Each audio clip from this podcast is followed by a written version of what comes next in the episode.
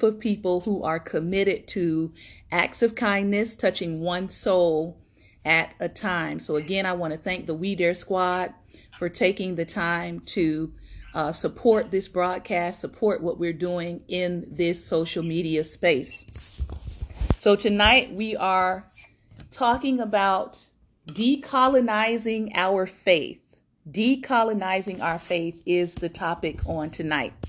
And I want to give a short introduction to Corey. And then, Corey, we're going to jump right into the conversation. Corey Leak is a husband, a father, a writer, and a speaker.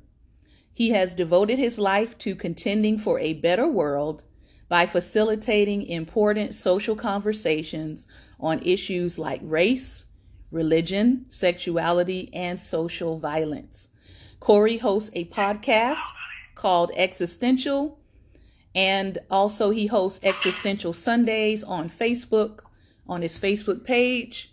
Corey is committed to the work of anti racism education. So I want to say welcome tonight um, Corey, I came to find out about your um, your broadcast, and I came to find out about who you are through a couple of different circles that we sort of uh, intersect with. And so okay. I, I remember that I saw one of your broadcasts. I think it was through Stephen Matlock, and mm-hmm. and through him, I started, you know, following your page and reading your posts and recognizing um, a kindred voice in the call for racial reckoning, because I'm not even going to say racial reconciliation. We're not even there yet. so I, I heard a kindred voice in the call for racial reckoning in this country. And then I started tuning into your existential Sundays. And I will just personally say, you know, I have really been encouraged. I've been um, fortified I have been wow. strengthened by the conversations that you are having that I believe is necessary for us to have um, in this day and this time. So that's why I want to bring you on and talk about what is this what is this thing about I call it decolonizing your faith. Some people call it de- deconstructing your faith. But um, I want to just jump into the first question, right? Many people are finding themselves in a crisis of faith and culture. So I wanted you to kind of tell me or tell us a little bit about your personal journey. Yeah. Well, first off, thanks for having I really appreciate the opportunity to sit down and have this conversation with you. Sorry again about technical difficulties. I don't know what's going on, but I'm glad, glad we're on now. Um, and I did, in, in the middle of all the technical difficulties, hear you singing and was like, my God, this like that you have an amazing voice, man. I, I didn't know you were a singer. Um, yeah. But yeah, I mean that that that that bringing us on in with that voice is amazing. Um, well, I'll say in terms of decolonizing, deconstructing faith journey for me, um, I talked about it a little bit last, I think last week on Existential Sunday. Um, the process for me began uh, with a trip to Israel. Okay. And going to um, you know, going there and, and taking this tour and, you know, hearing from, from really indigenous people who live there on the soil where mm. all of these stories that we've read in the Bible, you know, took place, that where the history took place, the, mm-hmm. the history of these people. And, and so it was a real connection to people, human beings grounded here on earth that started to affect the way I thought about faith. Because before then, I had a very disembodied idea about faith that, like, faith and spirituality was separate from us, you know, on earth, you know, the planet, everything's about heaven and hell and, and some other place that's not here. Mm-hmm. So it wasn't, it, so I spent a lot of time um, in Christian circles not really being concerned about flesh and blood because mm-hmm. it was mm. irrelevant. So I started, as I got back from Israel and, you know, started doing some reading and educating myself, you start to like kind of realize um, how much disembodied faith practice affects people of color in the United States mm-hmm. because we are in a position where if we raise our voice about issues of race, of discrimination, of racism, of police brutality, as Christians, it's like, oh, you're not supposed to be concerned about that because our faith is in heaven. Our our home is in heaven. This is not about earth at all. Mm-hmm. So I, I just kind of started seeing the more I understood the history of the Bible, the the, the writers of the Bible, mm-hmm. the culture which it came out of, and how much they were concerned yeah. with the soil, with the flesh, yeah. the human beings, with the the way they arrange their society, with with with power and death and life and birth and all these things they were concerned with. I started to see this real like disconnect. I'm like, um, how come we don't really ever? And, and and I worked in you know predominantly white churches. I'm like, how come we don't ever really talk about the real the stuff that's like here? You know, why we always? Why is it like that in the middle of um, all this racial turmoil mm-hmm. and a president who is evil, wicked. You know, like mm-hmm. how is it that we are doing these theories about things that don't have anything to do with what our real lives are? And so I just found myself being very disenfranchised, very frustrated with, with the way church was, was, was happening and, you know, wound up in the wilderness, I guess, you know, kind of in this space I'm in now where I'm just every every day um, searching and, and, and looking for um, the voice of, of God in the midst of what's happening in the world in real time. You said some important things there. And I think for me, in terms of my faith journey and where things really started to click for me, especially with the Western church and religion, was when I started studying the Great Awakening. You know, that everybody kind of makes to be, I guess, the end all be all. Like we've got to get back to the great awakening. But when you start digging into it, you realize that the great awakening was really the great putting back to sleep men's consciences because they were they were having conversations about whether or not slavery was right or wrong during that time. And a lot of the people that were America's great preachers essentially convinced people that they could save the soul of the slave, but they can keep the body enslaved. And so we have a lot of that theology still threading through American Christianity, which is why there is such a disconnect because they keep talking about all that matters is Jesus, right? and you'll get your reward in the great by and by. And so that mindset is still there that it doesn't matter what happens to the enslaved body. It doesn't matter if you're getting beat. It doesn't matter if you're being disenfranchised. It doesn't matter if um, your vote is being stolen from you. It doesn't matter if, you know, your children are being shot in the street because we have Jesus. And so it's a total disconnect from what is happening to our bodies because it's not happening to yours. If it was happening to yours at the degree of which it was happening to Black America, there wouldn't be an America. And we see we saw that January 6th. what we saw then was what that you're exactly right. How um, how white Americans not getting their way, and and how how violence is then okay. It's, it's patriotic. Yeah. Pastors, Christians, so excuse mm-hmm. um, I'm losing some of your I'm losing some of your uh, volume. Okay. Hold, hold one second. Sorry. Nope, you're good. Yeah, so it it's definitely a disconnect in terms of what you think we deserve and what you're okay with people of faith, people of color who profess Christ, what you're okay with them receiving versus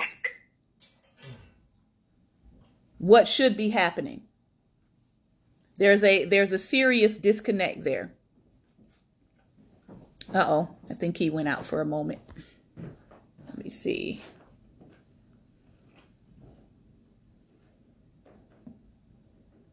Yep. All right, he'll have to come back in. So, yeah, we're having a conversation tonight. I want to thank you all for tuning in. We're talking about the deconstructing of faith and decolonizing your faith with uh, Corey Leak. We're in conversation with him. I know he is having some uh, technical issues getting set up on his side, but hopefully uh, we'll be able to bring him back in. Thank you guys for hanging in here, and thank you for tuning in to this very important conversation. So let's see if we can bring him back in.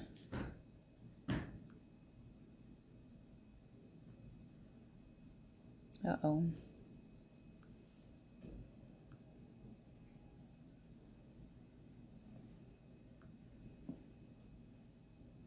Corey, you might have to come back in. And thank you all for bearing with us. I do know that we are in the middle of storms on pretty much either side tonight. So thank you guys for tuning in. Um, and we are lifting up those who are in Texas who are still without power. I know some people are getting power back, uh, but we have been praying today for uh, those who are in Texas and hoping that they continue to restore power to those who are out. My volume is low. It's probably low because he came he came out and hopefully he'll be able to come back in. I know it sometimes does that when um, the camera goes out. So Corey, we are we are waiting for you to come. Don't feel bad. Don't feel bad. All right. So we are back again with Corey, and we want to thank you, Corey, for joining me and tuning in. Um, those of you who are tuning in for part two, we are in conversation with Corey Leak, and we're talking about deconstructing our faith. I also did reintroduce you while we were waiting. So, um, again, we we talked. We started talking about this thing about faith and culture, and many people are using the phrase decolonizing your faith. I know I am personally. What does that mean to you, and how have you had to do this? Yeah, I mean, we kind of touched on it. I mean, mm-hmm. um, it's it's it is it's getting back to a sense of our own identities, mm-hmm. um, uh, uh, of our own histories, of our own ancestry. Um, it is it's not ignoring um, contradiction. It's not ignoring um, science. It's it's it's really sitting with and wrestling with your faith, your ideology, with a really open hand sense of I live in a in a, in a, a broader community, of a nation, and a world where there's a bunch of different ideologies, mm-hmm. a bunch of smart, a bunch of educated people, a bunch of people with rich experiences that have something to say about life, about humanity, about God, and I would be a fool to ignore them and it, it is it, and for us in the United States, it's casting off this idea that I think some of us have felt in our bones that have any proximity to sort of white evangelicalism that anything black is less than. Say that. that. If, if, if it's not like if white folks didn't write a book on the Bible, if if the white if the theologian's not white, if the scholar's not white, then they're what they have to say is heresy or it's bad theology or it's any of these other things. So like where to read Cone, who says who has a whole chapter devoted to God being black in his book uh, God the Oppressed. Mm-hmm. White folks reject him. A lot of white, a lot of like mainstream evangelical white pastors and theologians re- reject his notion and label it and categorize it as something else. We mm-hmm. see this happening in other times when it comes to if a black artist, which I was for a long time. I played music. I tried to sing. Uh, for a lot of people I was singing for, they could be a gospel art. Trying to say, I no gospel. I wasn't doing Kirk Franklin. I was doing Tomlin. I was doing Hillsong. I was doing Bethel. I was doing any of those, any of those like more CCM mainstream things. But they had a category for me mm. that was that was God because that helped helped to put me in a place that was other than the mainstream that they should pay attention to. In fact, one time mm. I was like eight years old, and I was I was at this like you know I was part of the school, a white evangelical school, and I sang the song "No Weapon" at mm-hmm. our youth group one time, mm-hmm. and, and I did it. So they you know people went. I mean you can download it back by this. So somehow people people got you know whatever, and there was a group of people mostly white with a couple black folks that were praying, and they would have music on while they were praying. You know, they'd walk and pace, pray, whatever. Mm-hmm. Well, some of Fred Hammond no weapon while they were praying. And one of these white students said, Can we turn the gospel off and turn the worship music back on? Wow. It was this it was so ingrained in mm. how we understood God in like the nineties, two thousands, even up until now, that like if if it's if it's not Euro Eurocentric, mm-hmm. if it's it has too much soul, if it has too much salsa, if it has too much anything that, that isn't just straight guitar and and sim, I guess a little bit more simplistic. It's like that other that's novelty.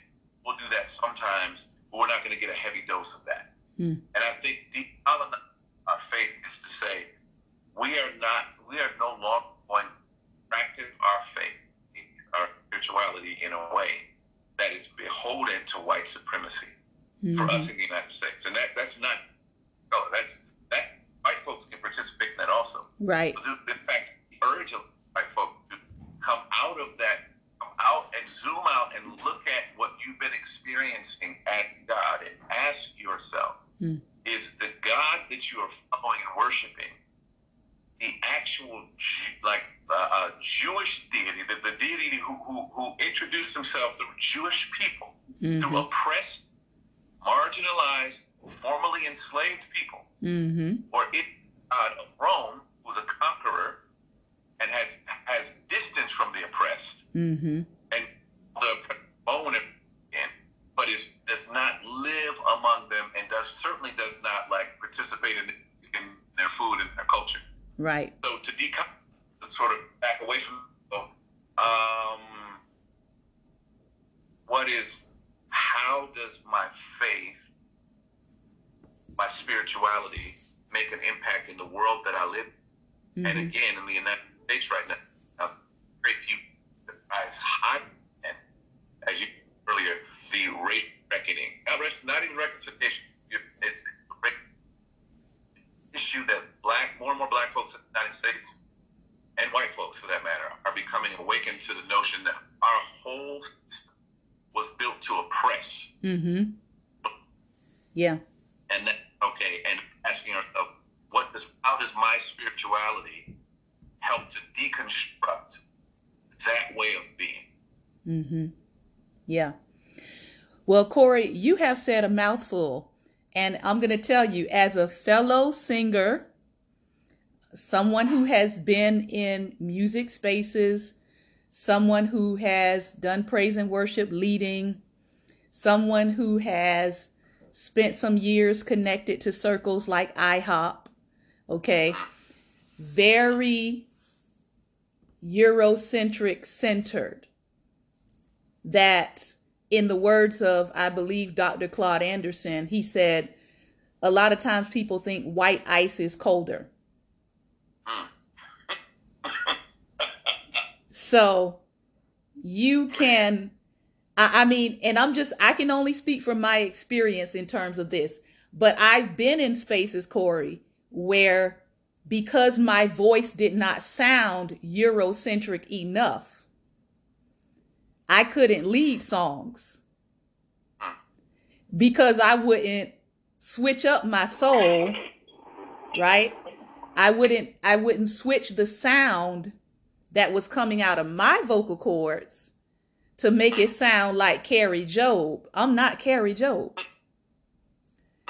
So when you talk about when you talk about that decolonizing your faith, it's talking about the for me it's talking also about the ways in which we allow people to strip us Mm.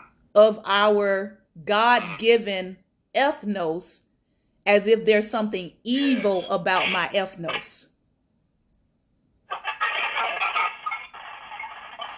it's it's the notion that because you're black something's wrong with you. And so let us make you white as snow through our processes of europeanizing you.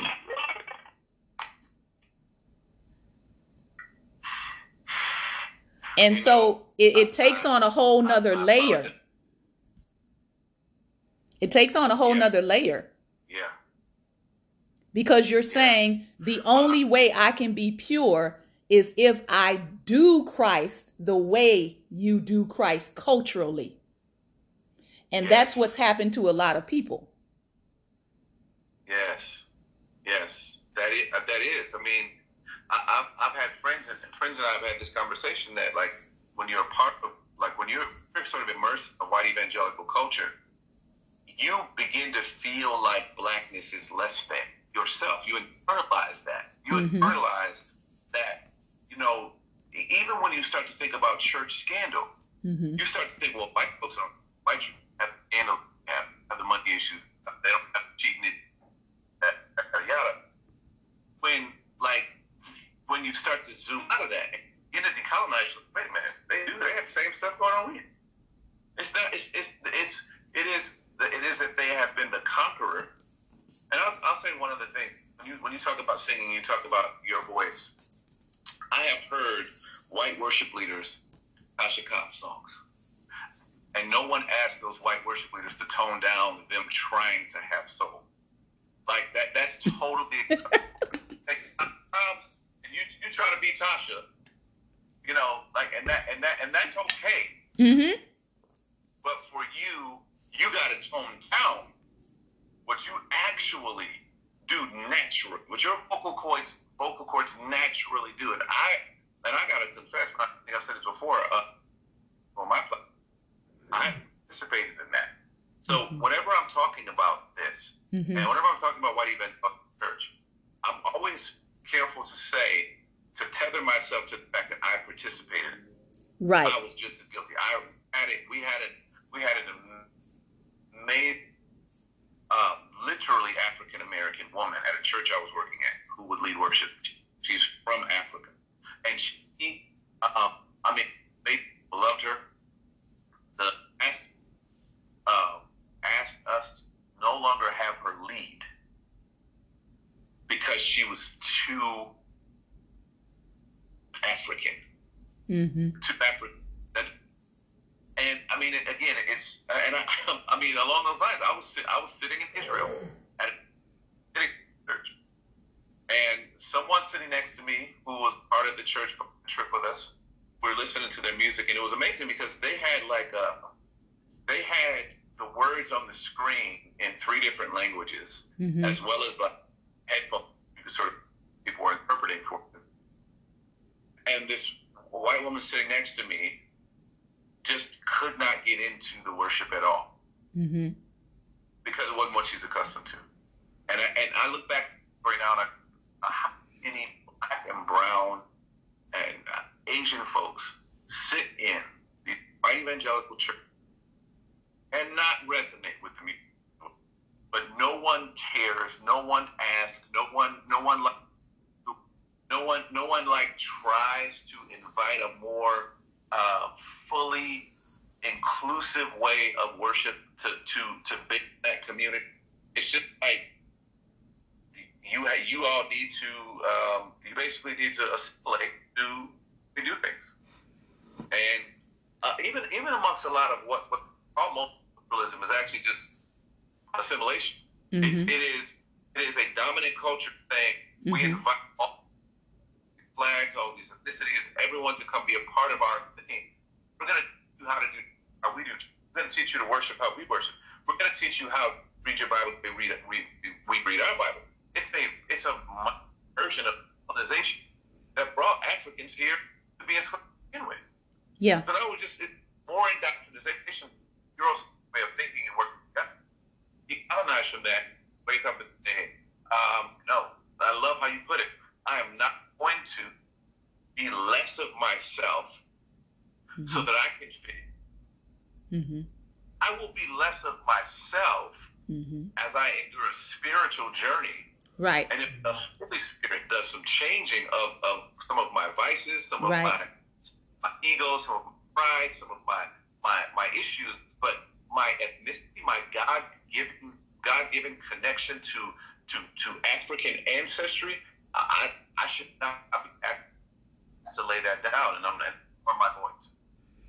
And so, yeah, one thing that kind of woke me up to this whole no- notion of people actually trying to make me feel as though my ethnicity was wrong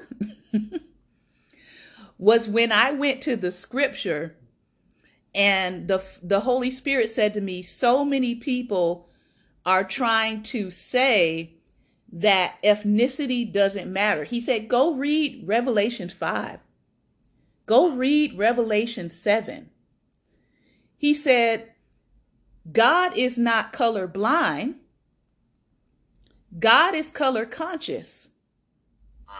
Because he created the consciousness of the colors. And he said it this way to me. He said, You don't lose your ethnicity to become saved. Your ethnicity is with you in eternity. So, why are people trying to make you cast off what is going to be a glorious expression in eternity of who God is expressed through culture. Why are you over here saying that culture is evil when it says every tribe, every tongue, every language, in every people group? You don't lose that in eternity. So if I don't lose it in eternity, why are you trying to tell me I have to lose it right now? What is that about? Yeah. yeah. That's so good. Yeah. Yeah, yeah, yeah. That's the disembodiment we are talking about. Mm-hmm. Disembodied faith. Yeah. So I want to. It's, it's about you know bearing day. I want to ask you uh, this one. This this. I'm gonna combine it because I know we're running out of time. but um, okay right now i don't want to i don't want to keep you long because i can talk um but let me go to my next question right now black christians are facing criticism for following the white man's god i often hear this i especially hear it from my non-christian black brothers and sisters why are y'all fa- why are you all following the white man's god while at the same time being accused in white religious circles as putting race before grace and faith in Christ. So on mm-hmm. one end, you have, you know, black Twitter coming for you saying, saying you're following the white man's God. But on the other side, you have the white nationalist nationalist Christians saying you're injecting race over or before grace and faith in Christ. What would you say to people who find themselves in the crosshairs of race and religious um, dialogues at the same yeah, time? Say, welcome to a long, rich history of spiritual consciousness. That yeah. is what people, that's what Dr. King experienced. That what um, so many um, Christian, like I mentioned, Dr. Cone, Dr. James Cone, um, you know, would experience. Dolores Williams, who, who's a brilliant scholar and writer, I'm sure has experienced that. It's it is a tough place to be if, and I, will say this, it's tough emotionally regardless, but it is it is almost uh, a place can't overcome if you hope to win. Mm-hmm. So much of so much of our so much, but our Western theological framework is based on is winning. Yeah. coming out on top, being wealthy, being on top. And when that's your aim, you'll compromise a lot of things. When most people will cheat when. Mm. So if you're win, that's a, you're, and those crosshairs are very, but if you really understand God can and does relate to your ethnicity, your ancestry. Mm-hmm.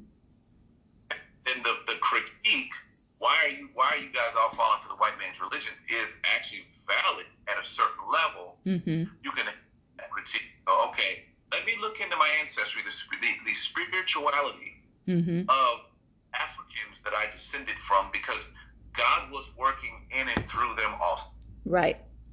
like in amongst those African tribes, some of the rituals and practices that that they had, they weren't.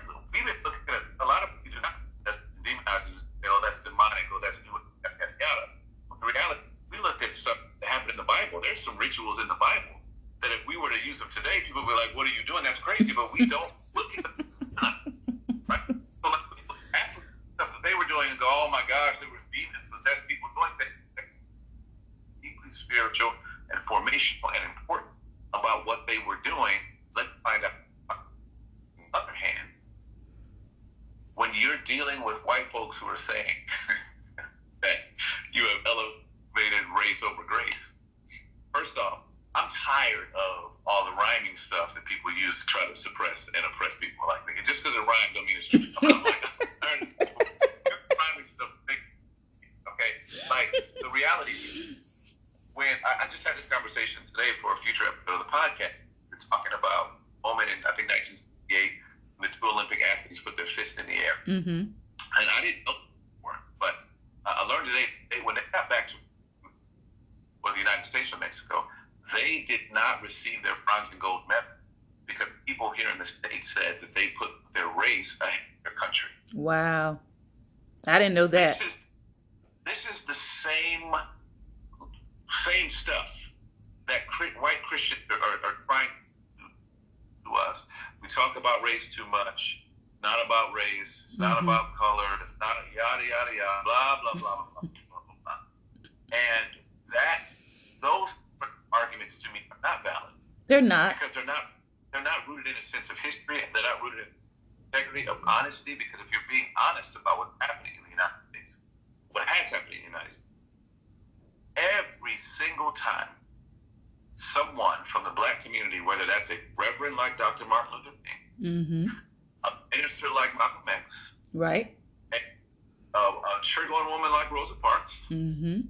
a uh, a a a field uh, missionary like Harriet Tubman, Mm-hmm.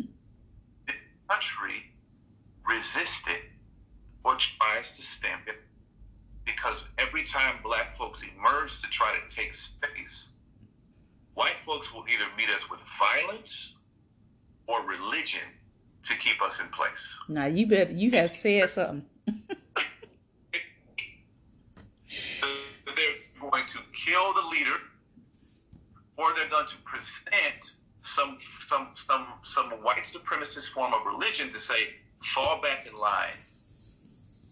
It's not about your ethnicity, or your race. It's about all of us getting to heaven. We have bigger fish to fry. What about sex trafficking all over the world? Um, there's all of these things that, that will show up to try to suppress the voice of black folks that are saying, no, there's a divine spirit animating my thinking, my way of being, my movement that's saying, I want to liberate and set free Mhm. oppressed, marginalized, whatever. And, and this has been the story of God and human Mm-hmm. axis. Yeah. This this is what this always been about God the liberator showing up to liberate those who need it. And this also why the slave owners removed Exodus and any other language of, of, of liberation from the Bible the slaves read. Right. Because, because they don't this is the use of religion that Mhm. is like filtered and edited by Europeans so Mhm. that black folks never have a of the power that exists in God showing up to liberate from oppression. That's so for me. It's like the, the, the argument about y'all talk about race too much. Just like I, I won't even hear it from white folks. I might entertain it from black folks because I have a certain sense of like, okay, let me. You're my, you know, we, we are in terms of our ethnicity, we're brothers. There's, mm-hmm. there's, so like what you're talking about, but you can very quickly, even in among, even when the, it's in the mouths of black folks, mm-hmm. sometimes white supremacy, our conversation. Oh yeah. Through black bodies, mm-hmm. much proximity white folks. I call it white supremacy moving through black bodies. That's what I call it. Um, when you talk when when I speak to people who tell me you are serving the white man's God, I have to say first of all, I don't worship Jesus Kenny Loggins Christ. So let's start there. Jesus Kenny Loggins Christ has left the building. I understand that Jesus Kenny Loggins Christ is still hanging in some black churches. He's a part of the stained glass, right? He may even be on grandma's wall in sandwiched in between Martin Luther King and Barack Obama. I get it. But as an artist, because I'm a visual artist as well, a lot of what I tackle is deconstructing and dismantling the visual lies because we have been lied to so much visually that a part of decolonizing your mind is to get your mind's images right. Yeah, 100%. And so, so when I tell them I don't serve Jesus Kenny Loggins Christ, I serve Jesus Tariq Christ. Tariq simply means morning star. So if you got a problem with Tariq, you have to take that up with the Holy Spirit because he told me his middle name is Tariq. And I looked it up, and Tariq is Morning Star. So I was like, okay, I'm I'm good. I'm good with that. So wow, the bright and Morning Star. Right. You know, so exactly. And so my thing is, how are you going to tell me that Christ isn't black enough when Jesus was an African savior?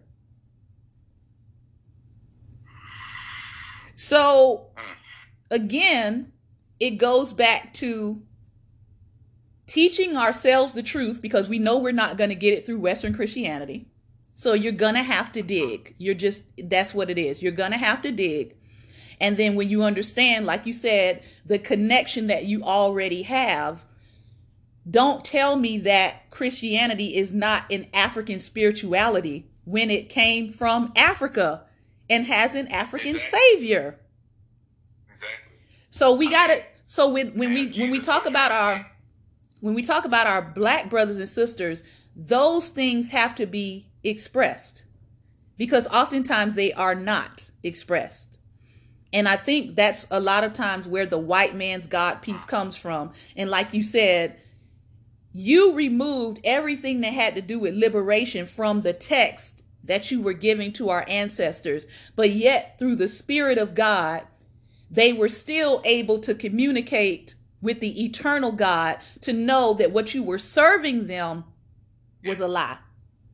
They still sought liberation because they understood even when you stripped the slave Bible of 80% of its content, the 20% still had enough power to convince me that this is not how life is supposed to be. Yes. Yes. So even though you remove the things about liberation, the spirit yeah. Can take 20% of the Bible and still tell you that you're supposed to be free. This is not how God intended for you to live. And so you, yeah, you have a Denmark Vesey, you have a Nat Turner, right? You have what I call a true accomplice, John Brown. That's my boy, okay? You have people John Brown even even prophesying that this nation was going to come to bloodshed because of what they had done with slavery. He prophesied that before they lynched him. That that this nation was going to have a reckoning because of what they were doing that it was unjust to black people. So when I find myself caught in these crosshairs, my first thing is do you really know the truth? Right. Do you right. really know the truth? Do you really understand that someone tried that someone stole from you African spirituality to begin with? Yes. Repurposed it, whitewashed it, mm. claimed it as their own, snatched 80% away from you and then delivered it back to you. Wow. Do you understand that you've actually been stolen from even in that? Mm. Mm. You stole you stole my Christ and tried to repurpose him and send him back to me looking like Kenny Loggins. If you're not angry about that, I don't understand why you're not angry. I'm just saying. When I find out that you stole you stole Christ from me, changed his image into a lie, and then presented it back to me and said, Here is your God. If that doesn't make you angry, I don't know. I mean, you know. Man. Man. Wow. So, Yeah. my last question, my last question. Um, what do you believe black Christians who find themselves in these hostile or suppressive spaces? Because we still have black brothers and sisters who are trying to reason with what I call people who are unreasonable. hmm You can't, to me, you can't reason with white supremacy. No. It, it, there's no space for it. And when you recognize that you're in a religious space, you're in a Christ, a, I put air quotes around that. It's really Christian identity, which is a whole movement in and of itself. But when you're in when you're in a white Christian nationalist space as a black person, what should you prioritize in this hour? Because I, I hear my brothers and sisters, I've been listening. Some of them say, Hey, I'm trying to win people over in this space. I'm trying to stay in this space with the hopes that I can get through to somebody, or even being financially dependent because maybe they serve, you know, on a staff, they're part of the staff there. But but the but the situation, the space has become hostile because they're getting lots of uh pro 45 doctrine fed to them every Sunday. Some of us are not in those spaces. Some people have left. But what do you tell the black Christians who are still in these spaces? What should they prioritize in this hour? No, I, I can't stress this enough. Uh, this is probably the most important thing that, that I feel I can say to any black Christian. Any Christian, period, who finds themselves awakening to the realities of white supremacy. I, I, I would, I'm going to borrow two words from the great theologian Jordan Peele.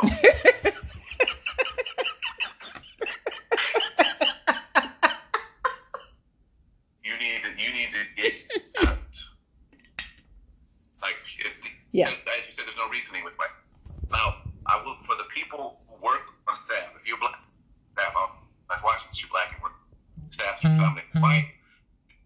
And sense that it ain't for you, I understand that crisis because mm-hmm. you got amount that, working on the exit track. Really should be looking to get out of that, get something else back have to do because it's traumatic.